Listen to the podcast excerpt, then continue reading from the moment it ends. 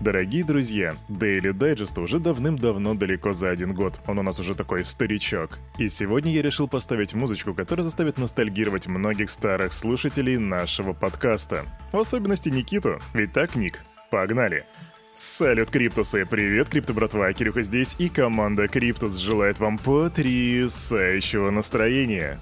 Сегодня день недели четверг, а число 15-12-2022 года, и ты слушаешь Daily Digest, место, где мы делаем все как всегда. Сперва распаковка рынка, а потом обзор крипто-новостей, где я расскажу тебе о смуте, которая нависла над Binance, о Сизи, который говорит, что медвежка не закончена, о майнинге на ядерном реакторе и о том, что Сэм угодил в тюрячку. Но обо всем об этом буквально через пару мгновений сразу после нашего топ-спонсора.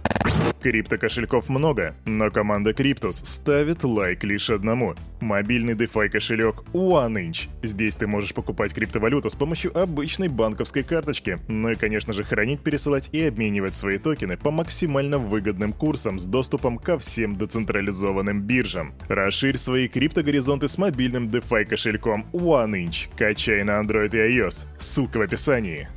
Новостной фон за вчерашний день выдался крайне интересным, поэтому сегодня будет особенно любопытно посмотреть на то, как ведет себя рынок. Итак, залетаем на Crypto Bubbles и видим, что рынок продолжает со вчерашнего дня свое падение. Но падение не сильное, примерно по 3% по каждой монетке. И при всем при этом у нас есть лидеры как роста, так и падения. Например, падение у нас у стейблкоина, который уже давно не стейблкоин, и который называется USDN. А рост у нас сегодня у монетки, которая называется XDC, она дает 12%. Больше каких-то особых коинов выделить на этом рынке не получается, поэтому сразу переходим к нашим топ-гигантам, к биткоину и эфириуму. Биткоин упал на сутки всего лишь на 0,35%, и сегодня его ценник составляет 17 715 долларов. Эфириум же упал гораздо сильнее, на целых 2%, и сегодня он продается за 1293 доллара. Рыночная капитализация 861 миллиард долларов и 67 миллионов при доминации биткоина 39,6%.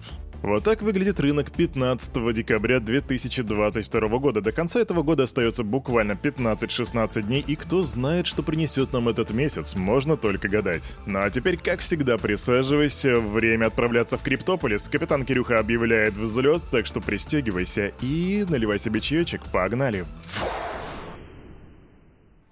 Вчера многие писали в комментариях, Кирюха, а что там с заседанием ФРС? Как прошло заседание ФРС? И вот тебе, пожалуйста, новый Daily Digest, новая информация. И как раз-таки мы начнем с того самого заседания.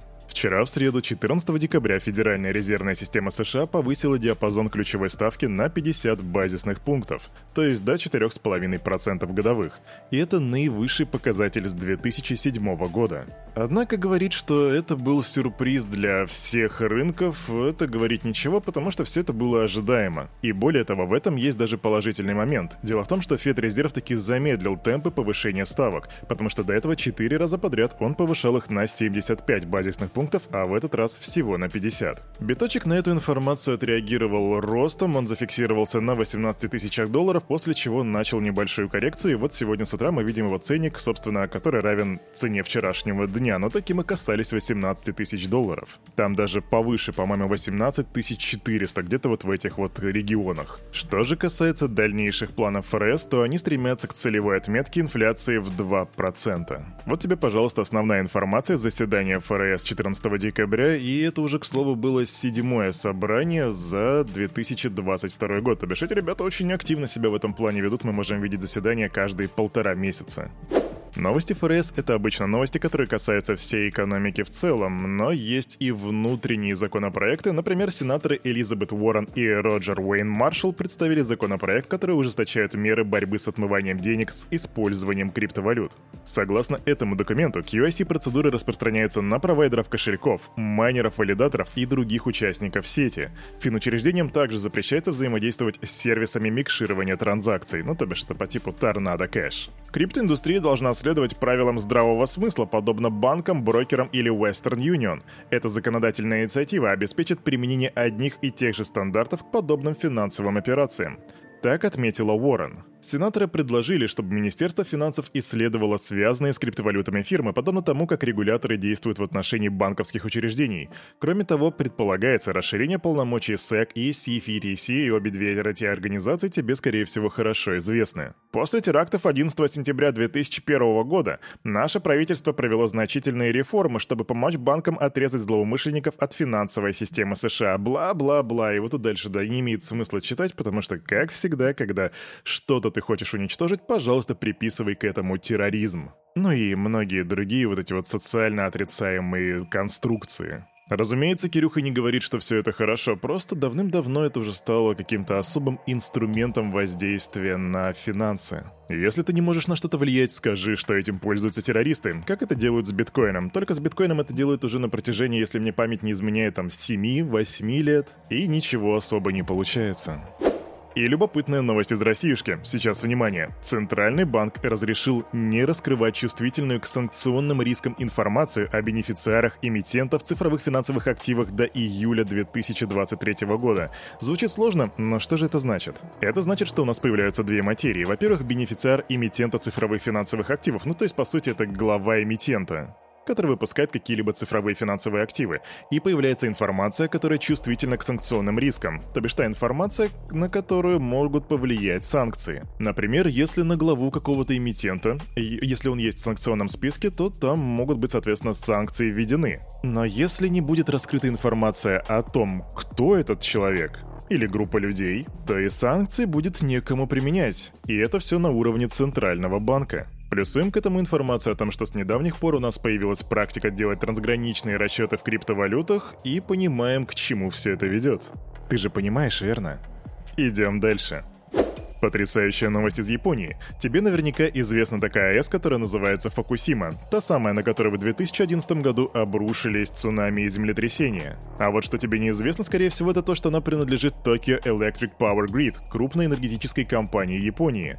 И вот эта компания заключает партнерское соглашение с местным производителем оборудования для майнинга, которое называется Triple One.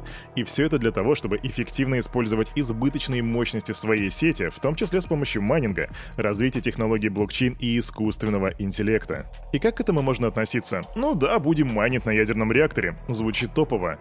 А вот с точки зрения какой-то финансовой или, возможно, особой философии, Сейчас ребята планируют делать не только какие-то физические ценности в виде электроэнергии, но и цифровую ценность. То есть мы с вами видим симбиоз физической и цифровой реальности, я в который раз повторяю, что это просто прекрасная тенденция. И я очень надеюсь, что российские компании будут перенимать подобный опыт.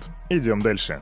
А теперь, крипто братва, переходим к новостям криптобирж. И у нас тут в фокусе внимания, как всегда, FTX и Binance. И начнем мы с вами с FTX. Даже не столько мы будем говорить про FTX, сколько про Сэма Бэнкмана Фрида, потому что после того, как его вчера задержали, можно назвать этот цикл новостей «Дело Сэма». По крайней мере, я его так называю. В общем, Сэм попал на Багамский суд, и суд заключил его под стражу.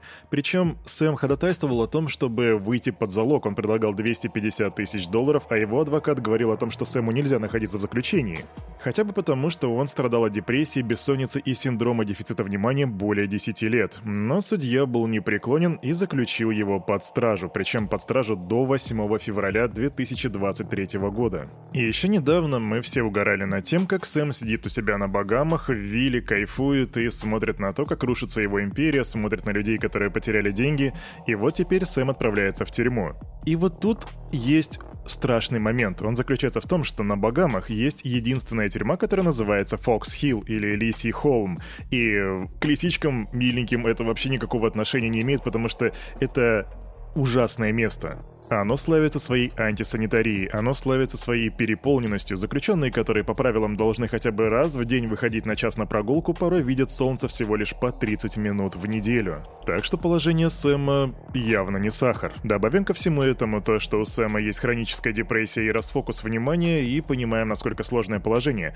Нет, я не защищаю Сэма, я просто видел ребят с подобными синдромами, и могу сказать, что теперь ему будет реально гадко. Единственной ложкой меда в этой бочке с дегтем появляется то, что Сэм какое-то время проведет в медицинском крыле. Неизвестно, насколько там хорошие условия пребывания, но это лучше, чем, не знаю, общий изолятор или типа того. И да, кстати, в этой тюрьме из-за ее переполненности люди, которые попадают туда даже по каким-то мелким статьям или незначительным нарушениям, очень часто угождают в строгий режим просто потому, что других мест нету.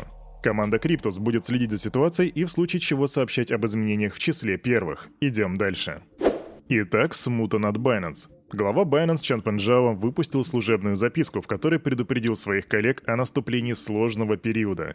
Также в этом обращении Джао отмечает, что несмотря на то, что впереди ожидается несколько трудных месяцев, биржа находится в сильном финансовом положении и переживет любую криптозиму. Хотя мы ожидаем, что следующие несколько месяцев будут неровными, мы пройдем этот сложный период, и мы станем сильнее, пройдя через него. Так пишет Чан Пенджао, и он рассказал, что недавний крах FTX принес много дополнительных проверок и жестких вопросов к его компании, упомянув появившееся на этой неделе сообщение о выводе средств клиентами. И о выводе средств я тебе говорил вчера, я тебе говорил, что суммарное количество выведенных средств составляет 1 миллиард и 460 миллионов, сегодня этот, э, сегодня этот показатель увеличился.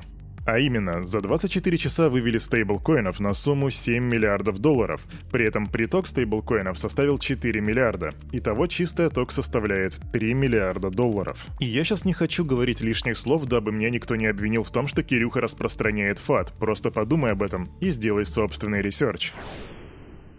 А на этом, на это утро у этого парня за вот этим микрофоном все с вами, как всегда, был Кирюха и команда Cryptus желает вам потрясающего настроения на весь четверг. И, конечно же, помните, Ваши лайки и комментарии подогревают настроение Кирюхи, а Кирюха подогревает настроение вам тут каждое утро. Ну и, конечно же, помните, что все, что здесь было сказано, это не финансовый совет и не финансовая рекомендация. Сделайте собственный research, прокачивайте финансовую грамотность и развивайте критическое мышление.